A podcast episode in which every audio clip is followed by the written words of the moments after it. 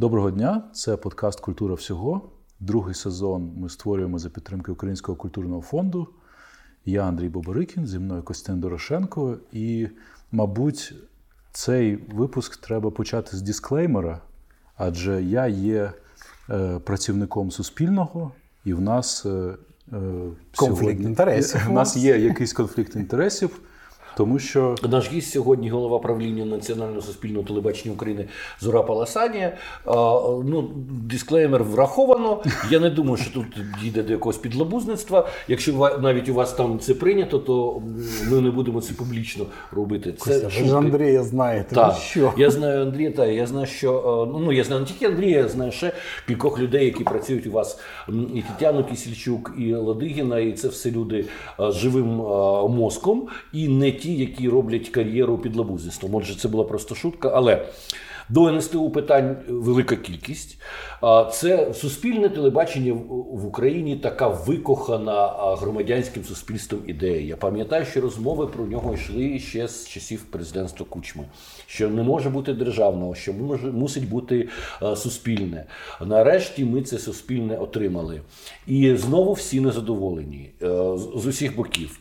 Ми повернемося в цій розмові до безперечно скандальної історії з минулим Євробаченням, але найбільше, що закидають е, суспільному телебаченню, при всьому тому, що ви маєте покриття в цілу країну і кожне глухе село е, вас дивиться, що у вас при цьому з рейтингами відбувається.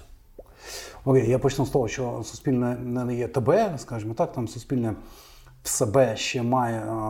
Е, радіо і має вже digital платформу, цифрову платформу. Так. Нарешті, ви правильно сказали, з'явилася, але формально її все ще не існує і неможливо зробити її з точки зору закону.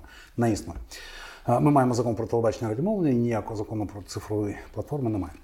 Сподіваємось, е, скоро буде.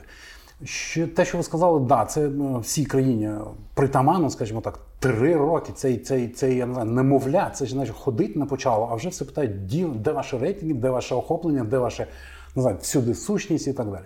Ми ж наслідкували. По-перше, ми не один, не один канал. Всі це плутають. Ви канал, ми не канал, ми 24 канали. Тільки телебачення, я вже не кажу про радіо. І вже почали з платформи. І насправді я он їх замучив і витребував в них одну цифру. Хоча вони самі продвинуті хлопці не давали мені такого. Скільки відвідувачів має всі сайти Суспільного. Окей, ми можемо сказати, а радіо можемо сказати, так, так там по Kantar TNS. Скільки телебачення охоплення? Можемо сказати, як зведіть мені це в одну цифру, отримали 21 мільйон. Всі мене вбивають. І вони з цифрової платформи, це неправильна цифра, в нас більше. Радіо, ні, це неправильна цифра, в нас менше. Телебачення це взагалі неправильно міряти таким чином. Коротше, я Кожного дня в нас на добу 21 мільйон. Про які нафіг рейтинги ви кажете? Ви 21 мільйон, один канал 21 мільйон глядачів, глядачів, слухачів і відвідувачів. Угу. Зараз Андрій встає свої 5 копійок і буде мене підлабузитися до смерті. Я ж знаю, що він мене вб'є зараз за це. Але ще раз, рейтинги міряють один канал з 24. Про що ми? Рейтинг це суто комерційна штука, і все. Так. З цих 21 мільйони Е, наскільки я пам'ятаю, 15 або 16 мільйонів це саме телебачення. Так. І це е, це не є рейтингом канала UA Перший, е, це є рейтинг, сумарний рейтинг всіх каналів Суспільного на ТБ. Ага, тож, Андрію, як тож ти мене поправляєш, коли ми не вимірюємо решту каналів? Не вимірюємо 2 мільйони на рік обходиться один канал. З культурою сьогодні билися ногами з каналом культури. Бо Лук'ян Галкін хоче, щоб його міряли. Це хороший так. інструмент. А ми не можемо витрачати такі гроші. Ви не можете дозволити собі витрати на окремі виміри кожного каналу. Так, Костя. Ну це зрештою логічно. Але ну, ця компанія молода, яка прийшла до вас, е, спочатку я з великою цікавістю дивився те, що вони робили. Потім цікавість це абсолютно втратив, тому що мені здалося, що люди пішли за своїми смаками і почали виробляти якісь хіпстерські міждособойчик. Культура. Е, не тільки культура, взагалі, е, взагалі це почало. Ну давайте згадаємо старе традиційне, це наше кондове державне телебачення. Де були такі формати, які зрозумілі абсолютно всім і всюди. Концерт на замовлення. Так. Приходять люди, кажуть, фу, як, яка гедота радянська, нафіг концерт на замовлення. Ми будемо по приколу вчити українській мові. Ми запросимо молодого хіпстера вести late-night шоу. А все це одразу обрушує рейтинг. І ніхто не дивиться тих late шоу. А люди, які поколіннями замовляли собі в обідній полудень е, на замовлення Софію Ротару, отримують дулю. То чи не здається вам, що ці молоді люди, яких ви запросили працювати на НСТУ, вони просто не розуміють, хто їхня аудиторія? Ну, І якщо цей канал дивляться в кожному селі, то в клічитих штанішках хлопчик, який щось таке шуткує на, на рівні десяти своїх знайомих, не дуже цікавий бабі Галі, яка хоче взагалі ту Софію Ротару. Так, є два ну, тези, дві тези, скажімо так, по цьому. По-перше, я нагадаю, знов про намовляю, як я можу пукнути при гостях, а потім, зростаючи, вже такого робити не буду, правда? Окей, я давав, і ми давали всім правлінням, давали час відстоятися. Ви думаєте, на цифровій платформі одразу все злетіло? Ні, вони тут тільки почали і зараз все ще намацують той шлях, який буде. Так? Що можна, що не можна. Так само на телебаченні. Там було. Е, експериментів на ну більш ну, два роки експерименти. Лук'ян вже не ївся експериментами. Вже чув від мене чувак, припустись трохи, стань ногами на землю. Там є такі люди, про яких ви зараз казали. Але Костю, це не, не, не завершиться цим. Я свою родову травму ще здихався ледь, тому що Поплавського було чотири прямоефірних програми на тиждень і десь 6-7 концертів кожен тиждень. Ну це вже якась корупція. А, так і і було з чемоданами, так все і було. На, на, Навіть на на УТ-1, а на першому національному, куди ти прийшов. І вигнати його, повірте, скільки мені крові це далося. І це тільки один Поплавський. А, Тепер такого там немає. Ви не задоволені, де? Окей, коли ми станемо такими, якими ви хочете, вони скажуть, суспільне не сталося. Ви знов повернулися до державного телебачення. Повірте мені, менеджер з 25 роками управлінським. Якщо б я будував приватний канал, я би діяв абсолютно іншим шляхом, бо різне завдання. Суспільне завдання не те, що ви кажете. Яке Яке завдання суспільного? А, Дурне, що вам навіть не присниться, задовільнити все населення України. А ви говорите про аудиторію. Бачите, як між краплями ми йдемо. Бачите, ну можливо. Мені здається, що якщо ви рівняєтеся на Deutsche Welle чи BBC, вони не ставлять а, завданням задовільнити, вони ставлять завданням інформувати так. і окультурити, грубо так. кажучи, а не задовільнити. Ну це в сумі є задовільнити. Аби задовільні. Ніхто не хоче інформуватися, ніхто не хоче окультурюватися. Всі хочуть голу дупу, веселощі, скандали. Костя, вибачте, але на BBC це навіть звучить саме так: задовільнити інформаційні потреби суспільства. Інформаційні потреби. Я ще кажу, це тільки одна маленька частина. Ми, скоріш за все, я це так бачу, але мій термін вже виходить. Більший час мого терміну пішло на реформування того старого лайна, що було, і те не завершено. А будувати мають вже молоді. То я бачив би це. По-перше, все в цифрі. Все, будь-який контент має бути в цифрі. А по-друге, ми маємо нішуватись і робити для кожної аудиторії окремий все, що завгодно. Дистрибуція має обговоритись окремо. Там цифра, там радіо, там телебачення, там ще щось, ще щось. Що, все що завгодно. Але ми маємо виокремлювати. Ви ж знаєте, до чого дошли технології? Вони вже вимірюють кожного, буквально кожного, і це дозволяє робити в мережі технологія всі його потреби. Е, це на межі моралі, але поки це можна робити, ми це робимо.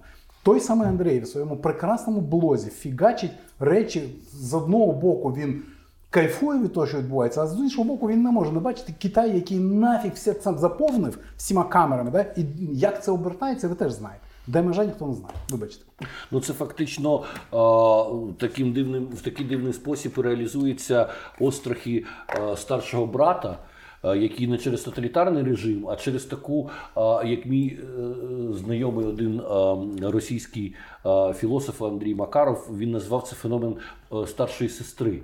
Е, цей тотальний контроль прийшов до нас не через обличчя якогось страшного дядька, а приємної е, тьолки сексапільної, яка тобі показує привіт з кожного гаджета. І фактично пролізає в твоє життя. Ці медіа нас захопили. І далі нічого не буде, тому що медіа Сапіенс все одно це подивіться на дітей, яким зараз від 5 до 13 років вони живуть з гаджетом.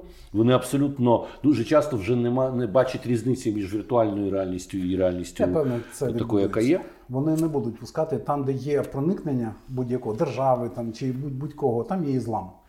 Діти не дурні. Вони абсолютно. Я з вами згоден. Вони розберуться yeah. і вони навчаться набагато краще, ніж ми розбиратися, де фейки, де вброси і так далі. Це ми зараз боремося з фейковими новинами. Це людина, яка для себе відкрила інтернет, не може в тому розібратися. А дитина вона скоріше буде сама бачити, що є правда, а що є маніпуляція.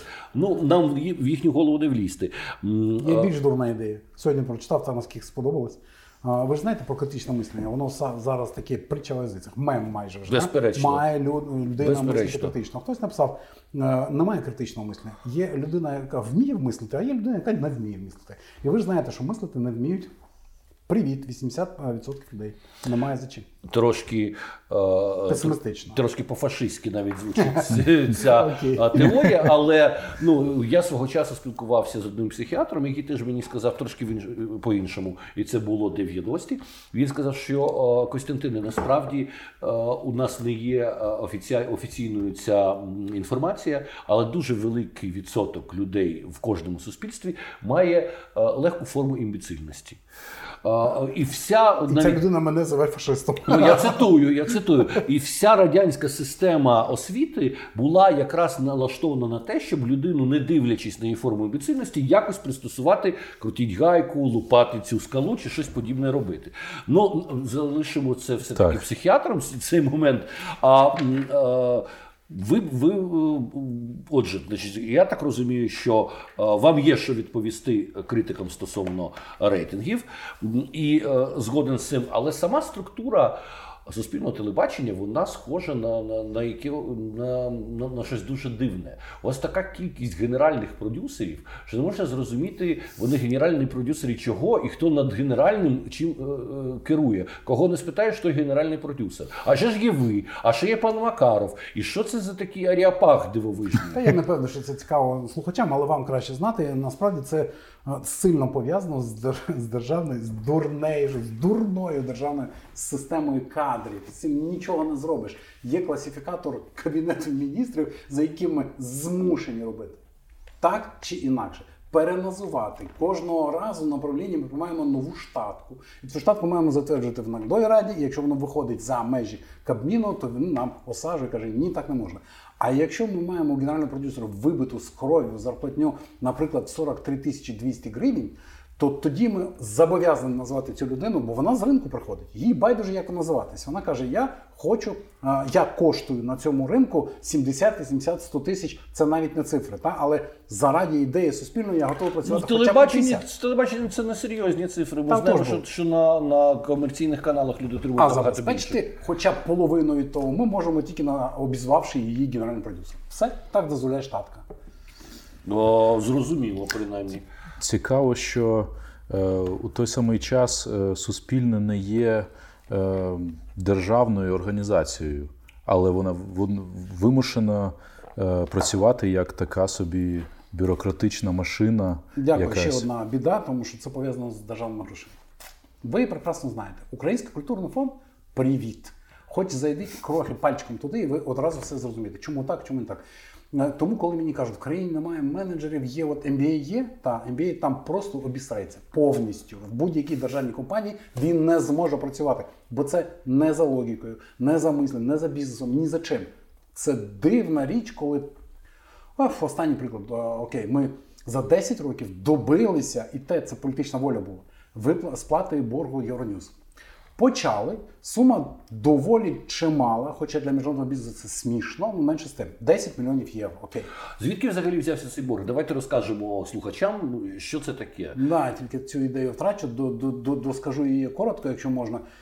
Вона траншами йде, і в тебе, наприклад, там транш 40 мільйонів, неважливо, гривень. Ти маєш платити, окей.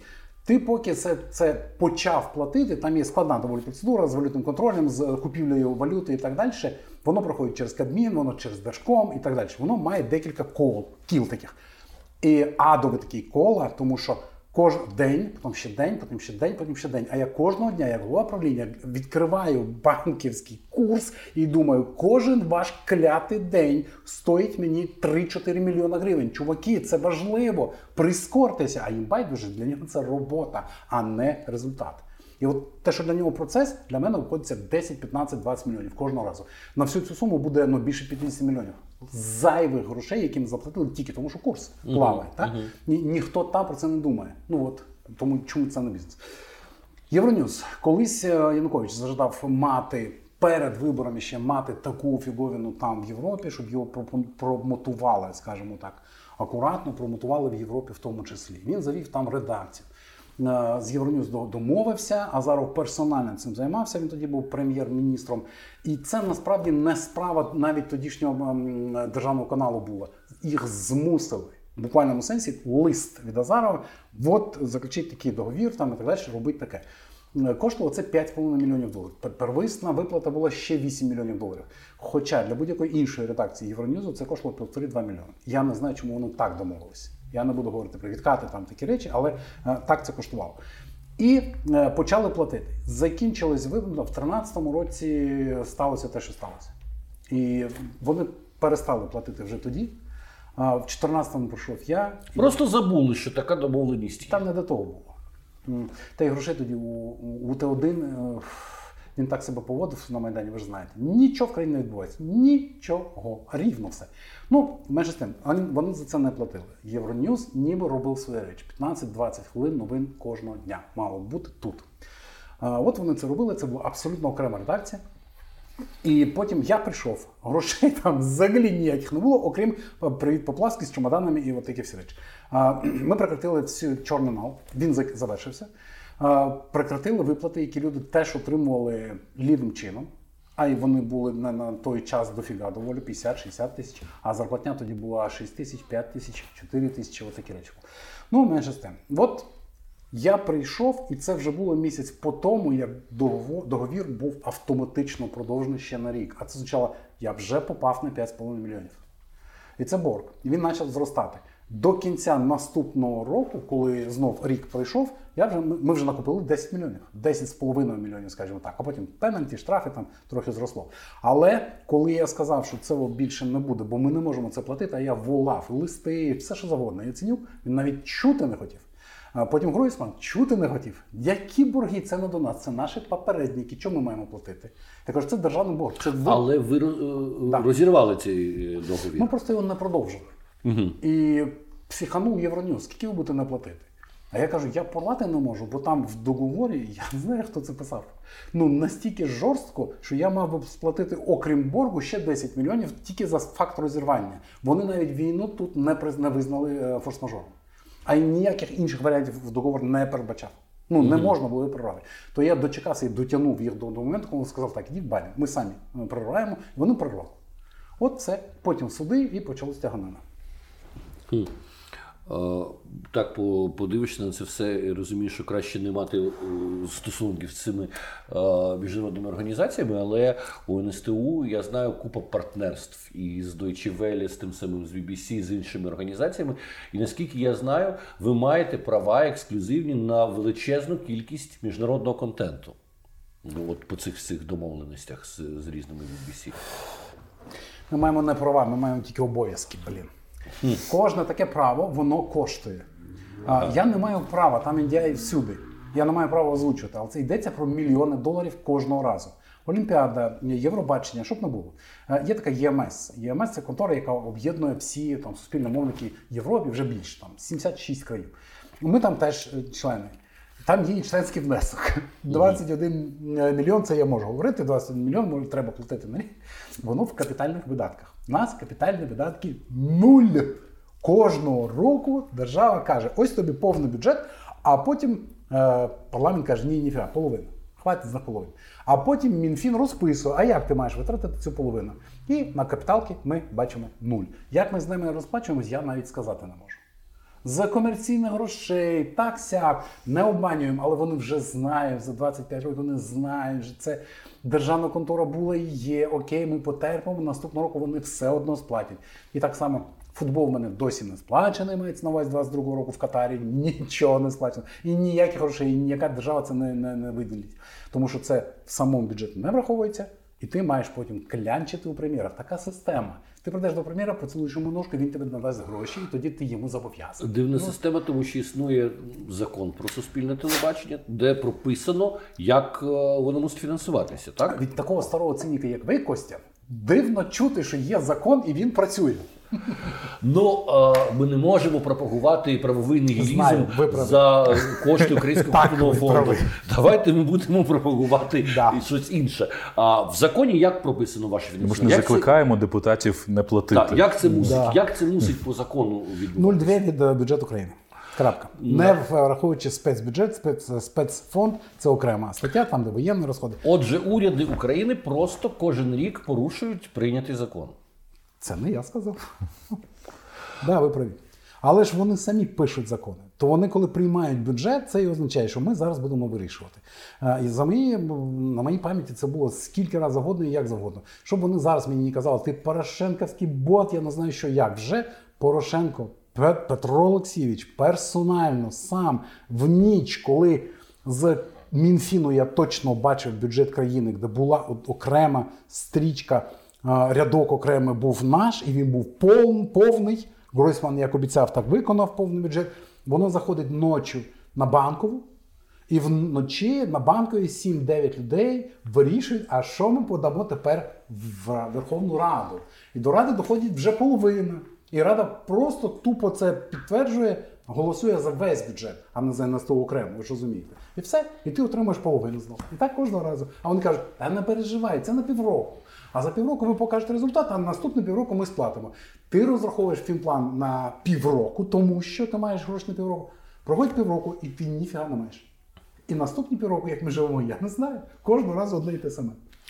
Стосовно вашого порохоботства, е, в вашому Фейсбуці не не бачив особливих його проявів, але бачив неодноразово, що представники керівництва е, НСТУ е, в соціальних мережах дозволяли собі під час передвиборчої кампанії зневажливі і навіть скандальні і образливі вислови стосовно одного з кандидатів в президенти, який, зрештою, став президентом. Більше того, ці топ-менеджери НСТУ продовжують в зневажливий спосіб висловлюватися про людину, яка перемогла на демократичних виборах в країні. Чи може представник е, суспільного телебачення дозволяти собі таку конкретну позицію? Не може абсолютно праві, не може і не буде такого, але люди є люди. І ти йдеш зверху, починаєш. Я собі не дозволяю в Фейсбук або будь-які мережі зробили з мене не мене. Тепер я там не я. Я знаю, що я не маю права на це. Та? Бо будуть судити саме не Зура Баласані, а голова Суспільного. Абсолютно. І поїхали вниз. Спочатку е, член правління доводилось їм пояснювати, чуваки, не можна, ви тепер себе не належите. Це жертва, ви публічні люди. І нижче, нижче, нижче. І до якого ступеню має дійти? Чи має чи, чи має право, я не знаю, під ніком навіть не під своїм прізвищем, секретарка, прибиральниця це робити? От ми йдемо. І весь цей тяж Костя, ви знаєте, що таке корпоративна культура. До неї ще дуже далеко, але ми її вибудовуємо, виписуємо. Те, що, до речі, Андрій ненавидить, як і я теж положення, редакційні статути. Оце все. Ну без цього нічого не працює. Да. На, насправді так корпорації працюють. Якби не було такого жорсткого положення в, в тому самому видавництві комерсант, то ми теж мали би багато певних проблем. В комерсанті е, співробітникам, коли я працював там піар-директором, було е, теж заборонено висловлюватися з точки зору про, про, ну. про будь-яку політику, тому що одразу йде е, так, такий е, виклик, що нібито це позиція комерсанту. Ну, до речі, готується нова редакція наших стандартів, де це вже прописано дуже жорстко, як я вважаю. Але чому самі представники керівництва не розуміли, що працюючи на суспільному, отже, на ціле суспільство, вони не мають права стигматизувати тих чи інших е, представників свого суспільства? От я повернуся саме до питання, чому вони не розуміли? Костя, як я маю на це відповісти? Не договорив з ними, да? не пояснив. Можливо, а може так. вони просто не розуміють, що таке суспільство, а, і уявляють собі знову такі а, суспільне телебачення як можливість пропаганди власних поглядів і смаків? Таке теж теж може бути, але я б сказав, вони не розуміють, що таке суспільне, суспільне мовлення спочатку, тому що в країні ніхто цього не розуміє. У нас його ніколи не було. І ми маємо тільки почати його відбудовувати. У мене є така. Е, не те, що там е, ну, ну, не ідея, а розуміння того, що за весь цей час суспільне нікому не було потрібно і зараз не потрібно. Тому що тут справді не було ніяких ніяких ну, підґрунтя ніякого, щоб його будувати. Це була зобов'язаність перед Євро, Євросоюзом. От і все. Ну так, у це... радянської людини е, не було розуміння суспільного, було розуміння спільного, все вокруг народне, все вокруг моєго. Да. да. А насправді е, ну, державне і нічого. От і все. А що таке суспільство? Ну, це така дивна колізія, да. бо суспільне має задовільнити все населення України. А чи потрібне, потрібно? чи потрібне воно всьому населенню або якійсь активній е, частці цього населення це велике питання. Андрій, в мене є е, ну може метафоричне порівняння, але з тим. Вони е, до речі, до рейтингів теж. Ми не помічаємо ну, ну, простір, воздух, ми просто не помічаємо, поки він є. І коли мені кажуть, де ваші рейтинги, чому вони такі малі, я кажу, кислороду, кисню в має бути 21%. Його не може не може бути 58 або 2. Ні, він стільки, скільки він має бути, щоб дихати і не помічати його. Так само суспільне. Воно не має бути головним каналом країни, воно не має бути найрейтішим каналом країни. Воно має бути як складова воздуху, який ми дихаємо. Тому що інакше не можна. Фактаж я не буду згоден ніколи. Фактаж може і не буде головним. Інтертеймент становиться не знаю, головним у всьому світі в всіх медіа. Але фактаж має бути десь в уголочку, що можемо до нього в куточок цей прийти, порівняти і обрати своє. Не фактаж, окей, обирай фейк, твої проблеми. Але ти маєш знати, що таке є тут. От все. Як ви думаєте, е, От момент е, цієї вашої наглядової ради, з, з кого вона складається і яким чином для чого вона взагалі існує? Щоб вас контролювати, щоб допомагати. Е, іноді здається, е, зникає з'являється таке враження, що вона більше просто ем, стримує якісь процеси розвитку. Ну, звісно, що я, як голова правління, не можу судити того, хто за мною наглядає. Я буду сердитись постійно, що мені з точки зору оперативного управління здається, що вони заважають. Але як е, людина стороння, я просто думаю, що так має бути. Хтось має бити мене по руках. Як на диво, я при дуже складному відношенні до, наприклад, ну, наприклад, профспілок, я все ж таки за те, щоб вони були. При це навіть, вибачте, навіть можна на навісті, бо вони заважають працювати. Але вони мають бути, хтось має наглядати за той, за тим, не знаю, щукою, щоб вона не з'їла всіх карасів. Як на мене, як бізнесмена, якщо я б таким був і керував приватною компанією, я би зробив тільки роботів. Так вигідніше. Всі закрили рти, всі прийшли от в такий час і будете працювати 24 години на добу. Мені так, ну як керівнику, мені так вигідно. Але роботи е, не мають емоцій. Отож. А, а сучасний е, продукт, сучасний контекст, інформаційний продукт він все більше мусить опиратися на емоції, тому що люди підсаджені на це, вони я хочуть емоцій. Я вважаю це наркотиком, який мінеться точно, тому що е, я то знаю, ну я думаю, що я знаю, наскільки це маніпулятивна річ, і наскільки людина ведеться на емоції, наскільки е, да це навіть наші професійні справи показують з клікбейтами, з заголовками. Це працює. Я знаю, як це працює, як цим легко маніпулювати. Ну це не наше завдання, вибачте, і тому да, це знов колізія. Приїхали. Ну е, емоції це і є так звана знаменита віральність контенту. Да. Да. У нас а, є багато дискусій щодо цього. Да, так, так, а мені цікаво, якраз в даному випадку, Андрій, твій погляд, тому що як людина, яка багато Працювала і працює саме в digital медіа. Е, ти багато і текстів писав як аналітик про необхідність віральності контенту, але чи сам ти розумієш, що це є маніпуляція насправді? Так, звичайно. Маніпуляція емоціями. І чи ми можемо взагалі в даному випадку тоді говорити про будь-яку об'єктивність мас-медії? Можливо, вони всі звалюються вже в якийсь цирк, в суцільну розвагу, а не в інформування спілкування? Певною мірою так. Е, і е, для мене це певний виклик, е, працюючи на Суспільному, дотримуватися загального курсу, не ведучись на віральність та на закони віральності, які я досліджував на дуже комерційних проєктах. Мені здається, тут дуже важливий момент. Я зробив з вами згодний абсолютно, що суспільне і не мусить мати суперрейтинги. Воно дає можливість вибору. Якщо ти хочеш їсти Макдональдс, то не треба обов'язково їсти фуагра постійно. Їж собі Макдональдс, скільки хочеш, хоч хоч тресни. Костя. Але а, якщо в тебе є запит на іншу якість, ти можеш її обрати. А я не думаю, що BBC там чи чи якісь подібні. А, телевізії, вони бачать себе конкурентами комерційних телеканалів. Ще як бачать, але Бачать? ще як Костю, я прийду до Андрія, який зараз заразився ідеями суспільного і вважає, що його бізнесову душу треба скласти в сейф і працювати на сенси. а, І на якість, а не на кількість, клікбейт і на віральність. Та? Я ж за півроку до нього прийду і скажу, де цифри, Андрій? Де? Що ти? Якщо тебе дві людини читає, то вибач, нахрен ти мені не потрібен зі своїми такими великими ідеями. Ці ідеї не доходять до людей. Себто головне тут, а коли він скаже тільки віральність, то я тоді знов прийду і скажу: так, ти завираєшся, куди ти заліз, ти показуєш цицьки, і я розумію, що в тебе мільйон там відвідувань, але це мені не влаштовує. Себто той баланс і є те, що ми маємо намацати в суспільному. Чи може, на ваш погляд, е, суспільний мовник мати комерційну рекламу? Наскільки це етично? Ми та тут на проєктику йдеться, вони всі її мають. І, е, інша справа, що в них є завдання заробляти гроші. У нас такого завдання немає. Ми не прибуткова організація. Це заважає. До речі, дуже сильно. менш тим. Я був би щасливий позбутися зовсім комерційної реклами, і на цифри ми поки тримаємо таку модель. Але тільки тому, що ми її дотуємо. В дотаціях, Костю, ви ж знаєте, в дотаціях діявол. Це саме тому мені сьогодні можуть пригласити по формі, а не насправді викликати на комітет по свободі слова блін Верховної Ради і дивлячись в очі, казати, в тебе державні гроші, чувак, в тебе народні гроші. А чому ти позбавляєшся ери? Як ти смієш це робити? Ми можемо таке питати, тому що ми, блін, обранці, а ти маєш справу саме з державними грошима. Я мріяв про те, щоб здихатися від державних грошей. А яким чином? Поясніть. А в чому колізія з ерою, до речі? Колізія з ерою, окей, навіть саме гарячий момент скажу.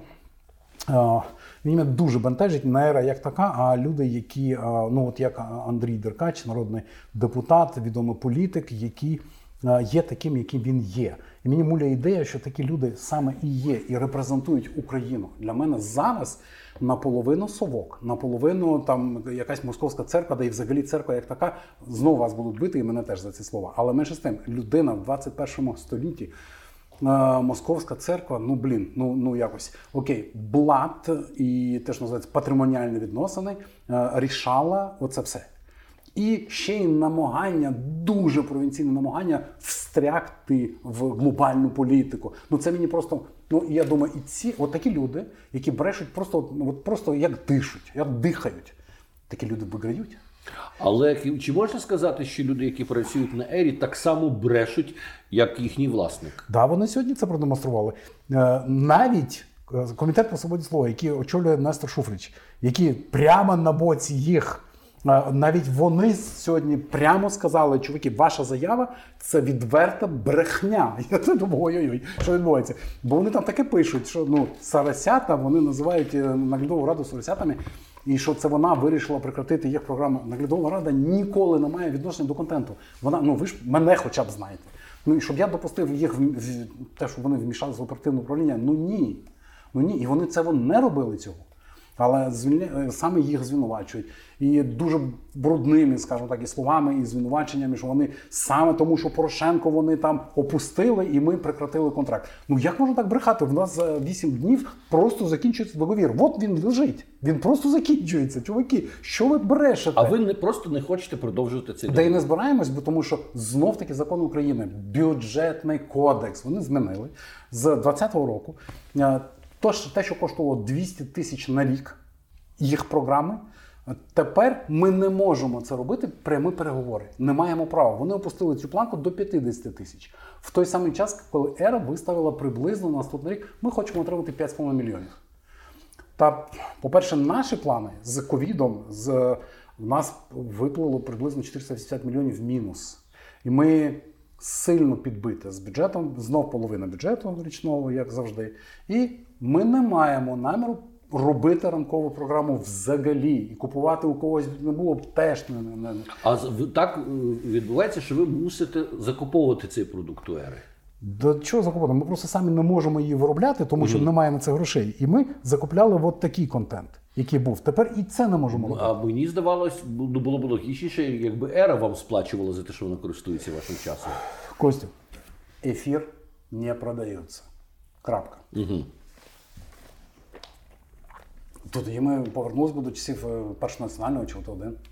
Як, як можна продавати ефір? Ну, якщо ти його продаєш, назви це рекламою і напиши таким боком реклама. Коли ми це зробили, нам випили знов таки 5 літрів крові. Коли ми сказали, що політичної реклами не існує поза межами виборчого процесу. І відмовились. Що тоді почалося? Ну, до мене е, дуже часто в останній час ми е, робимо ці що, е, щомісяця. Ми е, публікуємо цифри діджитала на Суспільному, і мені е, колеги з індустрії.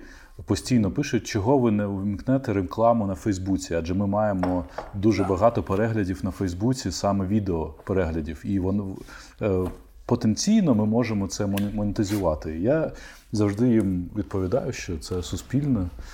Поки не планується, я дуже дипломатично намагаюся. Ну, добре, чому? Бо, бо суспільне е, ну тут же ж просто неможливо ці витрати на Фейсбук треба вносити в офіційний бюджет таким чином. Не витрати, а е, прибуток. Чому ми не заробляємо а, на відео? Зрозуміло. Не витрати. Костя, в мене є, ви обидва помиляєтесь, перепрошую, є подвійний бар'єр. А можна говорити про продаж реклами, а можна про рекламування самого себе. От рекламування самого себе заборонено так. як таке, тому що це не прибуткова організація. Ми не маємо права рекламуватися.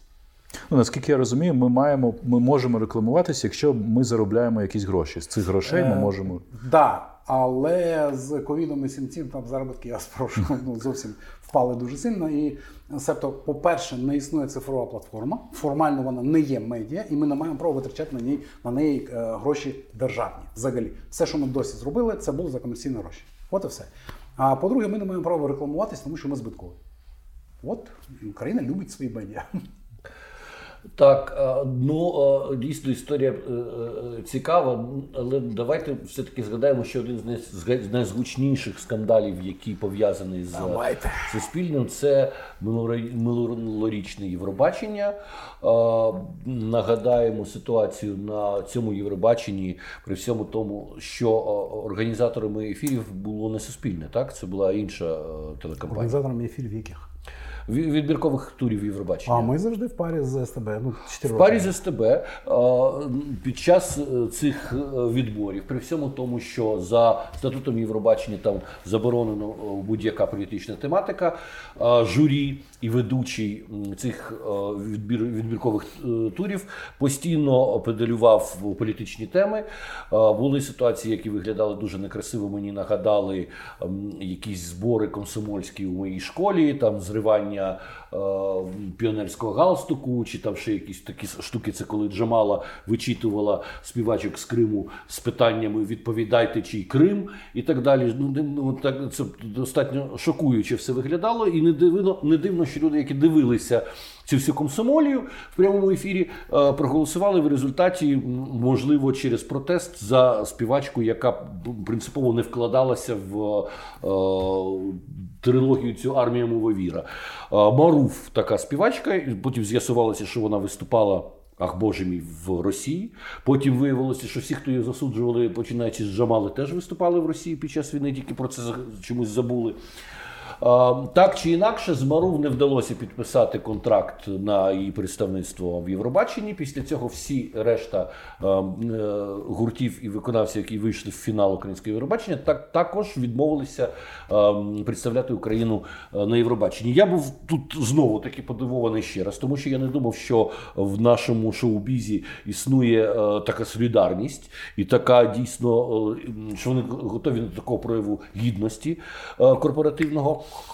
Ну і як взагалі в якому вигляді опинилося це суспільне в результаті? Як організація, яка провалила відбірковий е, конкурс, яка знехтувала принципом неполітичності Євробачення, який там туди закладений, просто не впоралася ні з чим, або можливо просто віддала це все СТБ, забула туди дивитися, і і знову ж таки в цьому програла. А можна можна окей, можете ви сказати, що це було оціночне судження? Тому що я зараз додам зараз ще оціночних суджень. Прошу, прошу. По перше, почнемо з фактів. Національний відбір може не проводитись взагалі. Абсолютно правильно тут не згодом. Може так. Я просто фактаж кажу. Да, але ж ви взялися його проводити. А, е, той, хто партнер е, Євробачення, має право просто оголосити того, хто їде. Так і все. А, СТБ це розважальний контент, правда? Так. А там, де розвага, там близько, близько скандал, правда? Те, що вони роблять прекрасно. І в даному випадку вони зробили те, що вони зробили. Ну, в світі скандал те, це що- скандал, лише в Україні скандал це обов'язково політика. Це як нам придумав Савік Шустер, так ми і жуємо ту. е, Не лише в Україні. Я цю перепрошую, іншої України в мене для вас немає. Вона є, яка є. І той скандал зайшов тільки на користь той самій Маруф. І я навіть не певний, що це ми з точки зору суспільного люди. А ви точно хочете ведучим того чи іншого? Кажуть, ну ви ж нам обіцяли, що ми ж робимо шоу. Е, да, хорошо робить. Робить біди тільки. Ми тільки на підхваті, коли ми вже написали. Е, ладно, потім про це скажу. Ну, договор, сам договір, який вона відмовилась підписувати.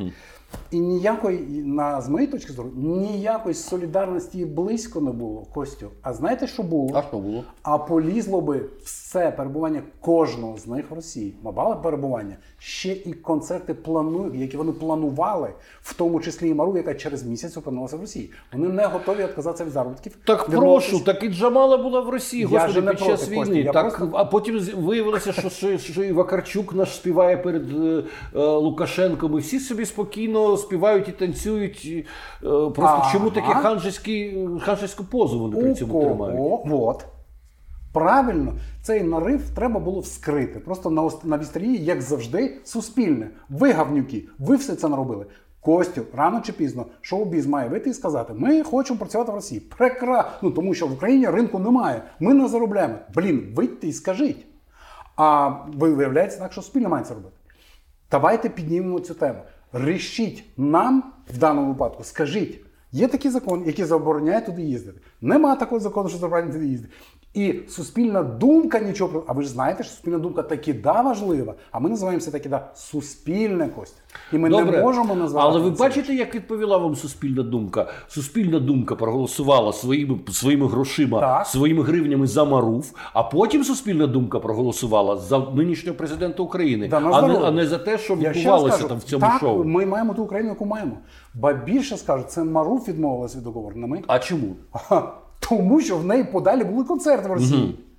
І так само зробили всі решта. Тому що ну зараз полізе. Ми втрачаємо заробітки. Так, Я ж не, не осуджую. А дизайн договору був зі сторони суспільного. Так? Дизайн договору завжди з боку Євронью, Євробачення. Вони незмінні вже не знаю скільки років. Вони тільки за останній рік додали. І, кстати, до речі, політичне обмеження там теж завжди були. І те, що вона винесла на саме перед, мені забороняють говорити: блін, да це всі 70 років там це є. Ти не можеш, тому що це технічна проблема. Вони знімають генеральну репетицію, а повністю, цілком прогон, цілком, один в один. Для того, щоб якщо щось станеться на прямому ефірі, сигнал міг бути замінений. А якщо ти стаєш в розкурячку, а потім стаєш ровненько, це буде помітно. Це єдина Це причина. чисто технологічна Так, історія. абсолютно так. А вона сказала, мені забороняють е, рухатись на сцені. Ну, треба, треба сказати, що Марув дійсно, е, чи вона сама така розумна, чи в неї дуже хороші піар-консультанти. Вона розіграла цю карту абсолютно себе максимально і може тільки аплодувати. Артист, такий самий бізнесмен, як інші. Бізнес це цинічні речі, і, і в даному випадку Марув виграла, нічого не скажеш. Я так не вважаю. Вона набула популярності, це правда. А поведінка, ну таке. Вони ми то вели дуже довгі, 9 годин там перемови не були. Повірте, там знання того, що відбувається на міжнародному форматі, навіть і близько. Ну тобто вони, вони такі договори навіть не бачили. Вони не знали, що таке там не знаю, комерційна таємниця, обов'язкова поведінка на міжнародній сцені. Не тому, що ти українець або там державу представляєш, як вони от ні. Там є просто правила шоу-бізнесу. І вони в цьому не були дуже обізнані. Тепер вона потроху набирає свого, і в неї інший шлях. Як завжди, Євробачення для них ну це просто шлях в шоу-біз. От і все. Ну, взагалі, я думаю, що мало в яких країнах, настільки як в Україні, Євробачення визиває таку Та є, є, історичну реакцію. є. Ну, це напев- напевно в країнах Балкан, країнах Східної Нічого Європи. Які... подібного. Нічого подібного. От я був Ну, подивіться, кого присилають французи, подивіться, кого присилають британці. Вони ніколи не присилають справжніх зірок на Євробачення. Костю, треба заглибитись, тому що перша п'ятірка Та вона так і називається головна п'ятірка. Тобто вона більше за всіх платить там за це все. Вона має право просто прислати такого заводу без конкурсу. Ну, і от. вона це робить. Ну, вона ж не присилає Девіда Боуї, вона присилає якихось тьоті Моті з тої Британії. Подивіться, жодна пісня не запам'ятовується. 15 хвилин тому ви мені розказували про село, в якому люди звикли до Поплавського. Ви що думаєте, ну Європа інше село? Там таке люблять. І там вони знають, що вони роблять. Це попса. І попса має свою величезну аудиторію. Мені просто ну, і, смішно трохи, і прикольно. А як вам сподобається Євробачення Австралії? Ну, А, ви навіть не цікаво. спіймали. Слова Євробачення Австралія. Австралія. Так. Так. само буде Євробачення Америки. А ви Вони знаєте, хочуть. нормально, абсолютно, тому що якщо подивитися на історію, то Австралія заселена вихідцями з Європи. Це так само, як Ізраїль бере участь в Євробаченні, бо я Ізраїль насправді європейська країна. Більшість людей, які живуть в Ізраїлі, приїхали туди з Європи. Це ті люди, які роблять там культуру і політику. Це до слова, що ніхто його не дивиться і не хоче. Ще як, повірте. Netflix, якого дива зняв Євробачення поза от позавчора вони виставили перший трейлер цього. Прекрасних, де зібрали, до речі, Та я сам дивлюся Євробачення, Так. слухайте, я не можу цього заперечувати. А вже є повна версія. А це цікаво, тому що це передає якусь, ну, якщо хочете, піну днів оцю, Опс. оцю абсолютно верхівку е, сучасної моди, яка завтра зникає, але цікаво на неї Я дивитися. сиджу зі снобами і естетами, отут в українському культурному фонді. Да, прекрасно. Ну, що робити? Але бач, ми все-таки не напрошуємося вам до е, в- в ефіри на е, Суспільне. Напрошуйтесь, ви прекрасно пишете, пишіть далі, будь ласка, я вас дуже прошу, не облишайте цю справу. Прекрасно, так і має бути. Якщо ще е, наш уряд дозволить отримувати е, вчасно гонорари, це, да. це буде абсолютно перфектно. Але безперечно, до суспільного я не маю, не маю жодних претензій, тому що я розумію, в якому стані будь-які. Е, Культурні інформаційні бізнеси, які ма- мають справу з державою, і до речі, так на жаль було завжди.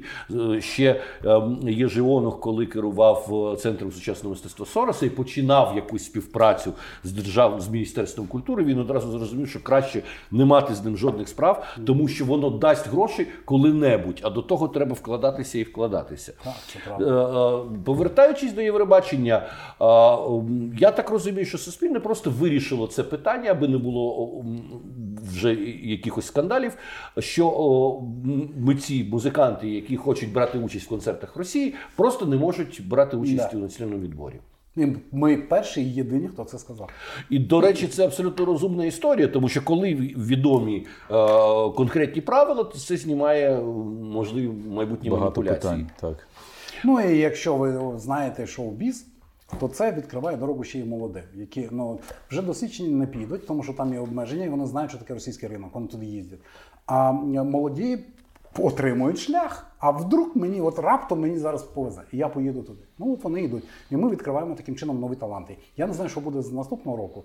Ніби Євробачення каже, все те саме, все те трохи змінили правила, трохи не більше. Вони дозволили мінусовку перше. Це відкриває дорогу в пекло, я думаю. Всі так О, починали. всі зірки караоке зможуть тепер брати Але- участь. Але слухайте, це дуже це тенденційно. Це так само, як Так, ласка. всі медіа, все ближче. Кожна людина хоче сама собі бути учасником медіа. Це дуже цікавий момент. Повертаючись до бюрократії, е, цікаво, як е, ви сказали, що закінчується ваша каденція е, наступного року. Як це працює взагалі? Е, Перевибори, чи е, як працює е, зміна?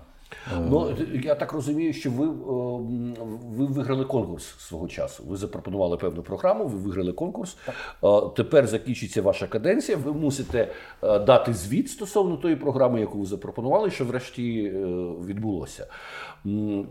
Логічно було би, щоб ви залишилися далі, тому що ми бачимо, що все ще розібрано, але ні в що не зібрано. Костя, за що?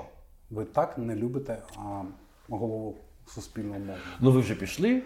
е, Да, і це був- в лицарі. Скажімо так, борг був. Я почав з е, першонаціонального, три роки там промучився, чотири роки потім тут. Сім років буде надто вже. Справа навіть не в тому. На 99%. Я вперше отут зараз гучно кажу: я не збираюсь іти на вибори голови правління наступної каденції. Це маю- А ви маєте право йти? подарунок. Так, звісно, маю. Але е, трохи складніше все. Е, Головна подія буде вибори наглядової ради. Немає сталої системи переобрання голови правління і наглядової ради. Е, Хто саме має бути і що? Дивна система, коли Нацрада проводить конференції серед дев'яти сфер життя. як то спорт, інваліди, меди, е, медицин там немає, е, медіа. І от серед цих конференцій, на які збираються всі ГО з всі країни, хто хоче, вони проводять між собою конференцію і ви- і висувають свою людину. І тоді ніби Нацрада, ніби так і було, проводить цей конкурс, всіх заслуховують, і всі вони там голосують не Нацрада, а самі вони голосують за те, а кого ми оберемо від себе, від своєї сфери. Таким чином, туди потрапляють непрофесіональні люди. Зараз точиться розмова: а чи треба в наглядовий професіонал? Якщо там будуть профі е, медійні, тоді не потрібно правління. Ну навіщо подвоювати функції? Що вони пішли шляхом а, звичайного акціонерного підприємства. А це питаннячко, чесно кажучи. А потім ця наглядова, яка зібрана вже, вона має обирати вже на конкурсі голову правління, який заходить знов таки зі своєю командою готовою. Всі шість членів правління мають бути вже, і всі мають представити своє бачення. І в мене вперше була стратегія на роки. Вона прописана. Саме вона і виграла. Вона була потім підрихтована трохи наглядовою радою, але напрям все той самий. І далі я не можу нічого сказати. Чи вони оберуть той самий шлях, чи наступна наглядова там будуть зміни, там ж 9 і ще від- Але ж стратегія вісім. затверджена. Стратегія затверджена, Значить, але людина, яка приходить, мусить перетримуватися цієї стратегії. Костя, ви ж знаєте, ми в Україні живемо. Я нагадую, навколо нас ми не BBC, але навколо нас не Британія. То наступна наглядова рада може так само покласти на попередню наглядову раду, як ем, є прийнято в українській політиці. А Себто там буде 9 людей, ну не знаю скільки навіть. Там має, має бути згідно з законом всі представники груп і фракцій. А скільки їх буде невідомо в Верховній Раді, так? Це також цікаво, що там політики в наглядовій раді. Да, депутати. там не політики. Вони не мають права бути членом партії, вони не мають права бути членом е, депутатами, не мають права. Але ж вони представники. Цих. Представники не партії, скажімо так, фракція має е, позвати Костю Дорошенка і сказати, чи можеш будь-яка. Самопоміч, наприклад, От зараз голова наглядової ради самопоміч. Я її питав Света, вона ж моя подруга 20 років. Свет, скажи, будь ласка, скільки разів мала ти справу з цими самопоміч? Вона каже, двічі за три роки вони покликали, коли був скандал, наприклад, Смаров, і спитали, а що там відбувається? Скажи нам. І вона їм каже, А вже що робити? цікаво Євробачення. Ну, я як приклад провів, але вони не казали їй, що робити. Є інші партії і фракції, які прямо кажуть, я це бачу, як втілюється потім таке завдання, е, що робити з наглядовою. Частіше за все, за все, члени наглядової ради приймали три роки тому, так було. Приймали це як можливість впливати на. До, поки до них дійде, що закон не такий, що в оперативному дозволяє ні на що впливати, Ну, так. Да. Ну це важко. Тепер буде наступна. І вона може похерити все, що робила попередня наглядова рада. Тут складно сказати, немає стало системи. А в кому в нас немає знов. ви не хочете піти в наглядову раду? Е, насправді один із е, Це було б логічно. Ви знаєте зсередини, і ви могли б навіть своїм колегам по наглядовій раді пояснити, як воно працює. Е, Це правда, це так і є люди в наглядовій раді, які ну так само і настоюють саме на тому, що ти ну це сталість традиції Так. має бути збережена. І в цьому є логіка, я бачу. Але Костю, от я вам як на духу кажу: після того, як ти сім років мав справу з державою, ти більше ніколи не захочеш мати з нею справу з будь-якого боку. В тому числі і наглядові. Я нічого не зарікаюся, я просто кажу: ну поки мотивація вбита повністю. Якщо б ви знали, що вони з нами робили всі ці роки, і зараз роблять. І там 16 карних справ, я навіть не знаю, в якому вони стані. Обшуки, вся оця лабуда півроку тому. А далі що? Ну заарештуйте тоді мене. Нічого взагалі не відбувається. Просто прийшли, обшукали компанію, мою хату, а потім нічого. Як ти знаєш? Нічого не знаєш. Ну чи можна сказати, що люди, які працюють на Суспільному, є держслужбовці? Ні, ніколи не було. І я не був. були. Значить, ну є ще такі моменти. Я знаю, що дуже дуже складно вам людей е, скорочувати і звільняти. З чим це пов'язано? КЗОТ. Ну це називається. Це кодекс про працю і не КЗОТ, а українською трохи інакше. Кодекс дійсно штати були роздуті неймовірно. Чи- Сім з половиною тисяч. Це, це в кожному, е, навіть в кожній, в кожній області у вас свої редакції. Від редакції. 100 до 350 людей було. Тепер 92. В кожній області від 100 до 350. Тепер 92. А має бути 54. Ну і це ж люди, які зовсім не були готові до того, що називається суспільне І зараз не готові. Не всі. Як ви працюєте з цим? Тому що я без снобізму, ну про- просто зрозуміло, що в столиці, в великих містах скоріше люди перебудовуються. А люди, яких набирали там за, часів там царя панька в редакцію УТ-1, і вони там донині працюють. Як їх пере, І набагато гірше. переорієнтувати? Набагато гірше це. Якщо це був ОТ1, ну, все на, на очах, і тут можна було поборотися, і ми бор- боремося і будемо боротися ще. Але тодішні ОДТРК, які не були в складі УТ1 навіть, вони були самостійними організаціями, юридичними особами, як завжди. І там були маленькі князівства. Там був генеральний директор, який мав весь весь з місцевим будь-хто, мер, губернатор, там будь-що. От вони з ним. Шинкар. Та Шинкар, вони з ним, тому що вони там жили. І вони саме від них залежали, саме з подання губернатора, голови ОДА, призначали того директора. Ну і так далі. Вони були в дуже тісному зв'язку. Вони звикли так. А виживати теж було важко. І тому джинса там була, ну капець, навіть не грошова. А скоріш за все, це підлабузі. Кумівство з якого почали. наше знамените українське, да. так. Ну і плюс просто сподобатись місцевій владі. Так, таке було життя. Тоді вона бензинчику подкине, можливо, машинку, там щось камеру купить. Отаке. Коли ми прийшли, з'ясували, що половина майна належить не їм. А шустрий директор міг таке робити. Йому надала ОДА щось. І вони могли не ставити її на баланс, а він на себе записував та й все. Ну, ГОшка навіть, а таке ФОП. І, і отак воно половина повиходило просто. Е, Зараз такого тепер немає. Вони всі централізовані, вони все, ми всі одна юридична особа, одна велика. Тепер так там немає. Джинси немає от і близько, вони мандражать так, що капець. Правда вам кажу. Ми поміняли всіх менеджерів-продюсерів. Зробили, по-перше, двоступеневу систему, там немає генерального директора. Більше князівств не буде, чуваки. Приходьте на конкурс, приїжджайте. Це були марні конкурси, повірте. Але менше з тим. Вони приїжджали, і ми обирали одну людину, призначали її хозя... господарчою людиною. Це е, менеджер. Ти маєш справу з унітазами. І все, забезпечили не знаю, струм. Це твоя справа. А ти, продюсер, маєш займатися творчістю. От і все. Окремо існує ще там новинарна редакція, але Ну, ви кажете, джинси нема. Але є така е, річ, як наївна джинса. Коли людина в щось увірувала, наприклад, в армію мову і віру, і абсолютно щиро продовжує це пропагувати, а більше того, вважає і бачить себе частиною української культурної еліти. А культурна еліта вона ж несе відповідальність за, за малих всіх, вона ж проводир, вона ж мусить їх навчити. І це ця наївна джинса, вона все одно якось про, проскочує в ну не скажу в матеріалах, але в, в певних ну іноді і в матеріалах проскочує. хорошо, Костюк. Як би як, як швидко ви забили, що було у Т1 ще 5 років тому? Їхали баба. Я які можу вам сказати, ставки. один я просто не дивився, а, а А іноді я, я Да. дивлюся, а читаю, Частка зростає. Да. читаю точно. Костя, що спасибо за це, спасибі, насправді, але е, це вже стосується самих людей. Їх звільнення ми вже описали, як це відбувається. Потроху ви- вичавлювати з себе раба, ви ж знаєте, потроху звільняючи або щось. І люди теж пере- переналаштовуються. Да, такі, такі. Ну це просто ви налаштовані дуже люб'язно до Петра Олексійовича, я бачу. Але в країні, і в наглядовій раді, і в самих людях є ж різні. І кожен з них хоче своє. І отримати своє, і зробити своє. Дуже складно повірте. От так, між крапельками. Ну от. Ну, є моніторинги. Ну, до речі, так.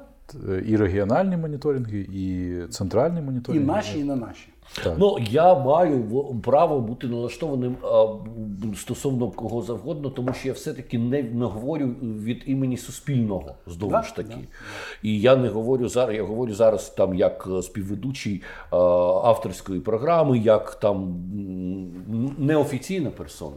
Безперечно, коли я працював на радіовісті, я собі не дозволяв таких висловлень, які би оцінювали тих чи інших політиків. Бо можна хіба було підловити під час інтерв'ю на якісь брехні і так далі. Як вам вдавалося бу- не, не розщіплювати мозок на навпіл? Отут я журналіст, а отут я вільна людина. Критичне мислення, або я думаю, просто присутність мислення.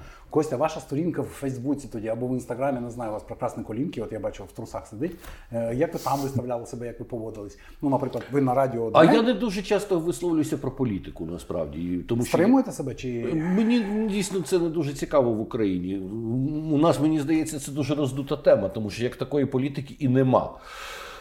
Політика це ідеї, політика це певні стратегії, а тут е, в Україні щось ну, це більш схоже на певне шоу, тому це мені не, не, так цікаво.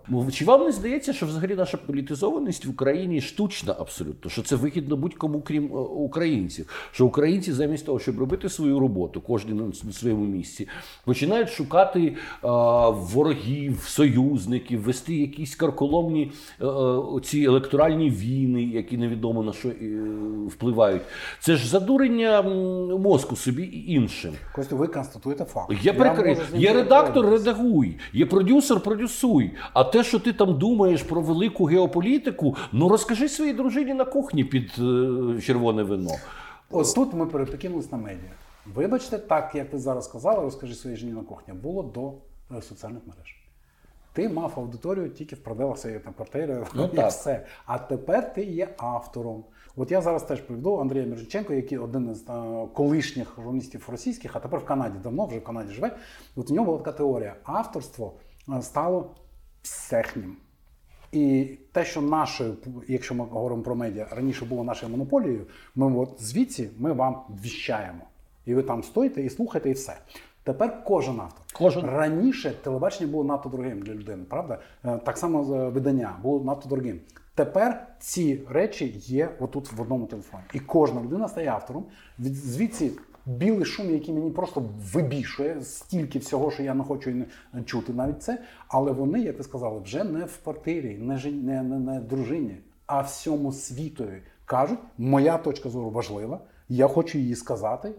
І в результаті губиться просто все. Це правда, згоден з вами. Кожен має право на свою точку зору, але люди в Україні настільки захоплені висловленням своєї точки зору, що Так. вони забувають, що ще треба працювати. Абсолютно так, але потім ми маємо результат. Я маю на увазі голосування. Ти Воно завжди робить. говориш люди в Україні. Це по всьому світу так. Ну, в США а, ну, немає не, різниці. Не знаю, не є таким заполітизованим суспільство загальносвітове. Американське суспільство стало історично заполітизованим якраз на фігурі Трампа. Ні. Дійсно, ну що значить ні? Я, я, я за цим слідкував і, і, і спілкувався з людьми. Неодноразово бував в Америці і бачив, як вони реагують і про що вони говорять за обідом. Так, в українці, якщо збираються, вони завжди за обідом говорять про політику. З часів кучми. Американці ніколи не говорили про політику. Вони були впевнені, що ви живуть в селі країні. давно- В селі давно були? е, давно. От поїжджайте. А що Та там? побачите за обідом за, за про, про політику. Ага. Зараз. Ну, ну не знаю. Так о, певний Їм момент. байдуже це. Певний момент. А, ну слава Богу, до речі, і слава Богу. Певний момент політизував Америку дуже сильно. До цього в Нью-Йорку, щоб хтось говорив хороший президент, поганий президент. Ніколи такого не було. Зараз є. А Україна в цьому стані в селі не говорять.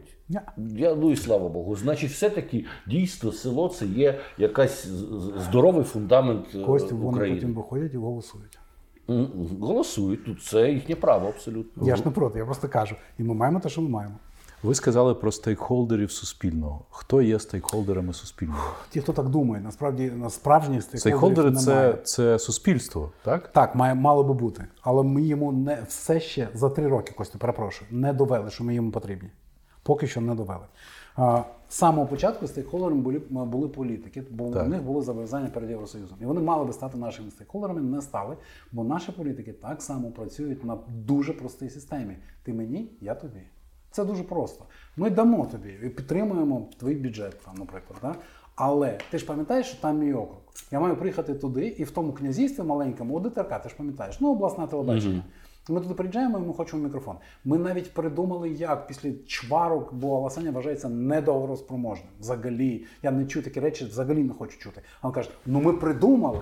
Костю, приїжджайте туди, ми кажемо. Нема питань, ми навіть більше дамо.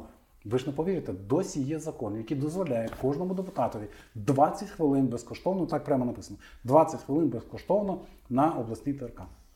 І він існує, це про депутатську діяльність. Хоча існує поруч закон про суспільне медіа, яке напроч це не допускає. То ми кажемо, давайте ми зробимо вам 40 хвилин, тільки на мікрофон. А люди, мається на увазі журналіст, ведучий, які будуть задавати питання, е, експерти, не ангажовані, будь-які ну, посадами, ви будете розмовляти. Ні, ні, ні, ні. Так нам не треба. Ти нам наші 20 віддай, а далі ми тобі підтримуємо. От коли ця розмова закон закінчилась, то і все. В, розмові з моїм приятелем, який є е, директором навколо медійного ГО українського, він мені якось так сказав, що е, е, все буде гаразд з суспільним, адже Україна як держава повинна перед своїми грантодавцями, партнерами мати життєспроможне суспільне. Тож е, е, наглядова рада чи не наглядова рада, все буде гаразд. Чи поділяєте ви цю е, позицію? Оптимізм цей. О, знаєте, я в Україні проходив вже всіляке, і я можу подумати про це, що з точки зору формальної демократії все буде нормально. Але як пройдуть вибори цієї наглядової, я собі уявляю. Ну, принаймні, формальна демократія у нас ще не переростав те, що називається демократура, де демократія вже тільки е, як вивіска, як це, наприклад, в е, тій самій Угорщині. А м, ви сказали, що не будете йти на другий термін. Чи ви виростили собі сміну? Я не маю права так говорити, але команда, яка там є, оці ці молоді люди, які там працюють, вони вже да, вирують там в повний зріст. Я здебільшого зараз маю приймати ключове рішення. На жаль, в ручному варіанті, те, що мені не вдалося за мій строк, та це і рано, я думаю, але вибудувати систему і вибудувати інституцію, а не е, організацію, яка керується з волі одної людини. Максимально відходжу, і моє мене часто не розуміють. Іди, прийми рішення. За мною ніколи не, не. Ви- Ну я то знаю. Але я хочу дати їм можливість вирішити самі. Ви маєте це робити, а вони сердяться, тому що ну, якщо ти не вирішиш, то той департамент не буде так робити. А той так не робить. А коли ти приходиш, говориш, вони роблять. Мені це не подобається. Але я більше і більше відходжу, відходжу, відходжу, мається на увазі, просто наглядаю і маю справу з зовнішніми е, справами. А всередині вони прекрасно рулять. Я бачу, хто подростає і на що І є люди, які не бояться брати відповідальність на себе. Це дуже важливо. От нафіга ви просто по мозолях ходите? Ну, брати відповідальність на себе за рішення тут вкрай важко, бо вони розуміють, чим вони ризикують. Тут не грошима ризикуєш, тут сроком ризикуєш. І треба звикнути до цієї мислі, це, до цієї думки і декілька років пропрацювати і, і махнути рукою і сказати: блін, та наполовину ця держава наполовину імпотент, вона не така, як вона тебе погрожує. І ці обшуки вони вкрай неприємні.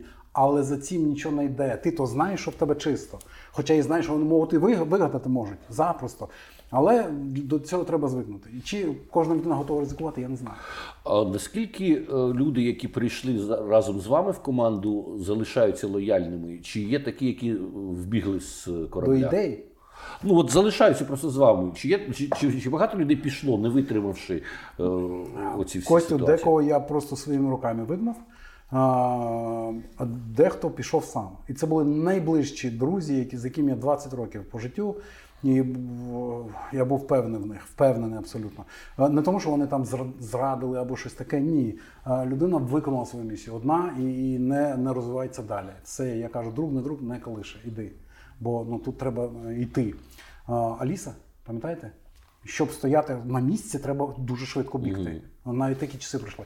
А хто-то да, дуже втомився вже. І я дуже розумію, тому що мотивації ж немає майже ніякої, крім того, що ти бачиш результати роботи, там відвідувача або щось, десь щось помількне, а здебільшого суспільство налаштовано погано. Ну, велика мотивація це трибуна, яку дає суспільне. Це А ми ж не мож- користуємось трибуною. Костю, я дуже погано реагую, коли наші приходять до мене, і я кривлюся страшенно, тому що чуваки, ви працюєте тут новини. Ми кажемо, ми новинарі. А ти є зараз тим, хто робить новину. Вибач, ну Маруф, наприклад, давай пояснюю. Я кажу, слухайте, ви наші. Це може трактуватись якось свої до своїх прийшли. Як мене сьогодні там. Ера медіа прибіжала з двома зйомними знімальними групами і бігали за мною, як там скажені. Дайте, ну це неправильно. Так само, як депутати дзвонять, кажуть, прийшли камеру. Ага. І це мені просто вибішує і досі, що Ага, не да. дзвонять. Але тепер те саме зі мною, я маю сказати, в новину подзвонити, сказати, так, прийшли камеру, у нас там на комітеті є подія. Та ні, я такого нікому не робить. Наших камер там не було. А їхні були. Мені знайомо за фразою просимо розмістити матеріал. Да. Це, це від- відомі, це улюблені, улюблені кожним медійником пропозиції. Дякую за відвертість. Так чи інакше, безперечно, ви справу зробили хоча б тим, що ви зрушили це все з мертвої точки. Про суспільне говорять всі, воно цікаве всім, а це вже говорить про те, що щось там є. Тому що про УТ-1 ніхто не говорив і не згадував. Ну і м, будемо слідкувати далі за вами серйозно, прискіпливо, цинічно, а, тому що суспільне мусить бути. Так. О, оце прекрасне завершення бесіди. Дякуємо. Дякую.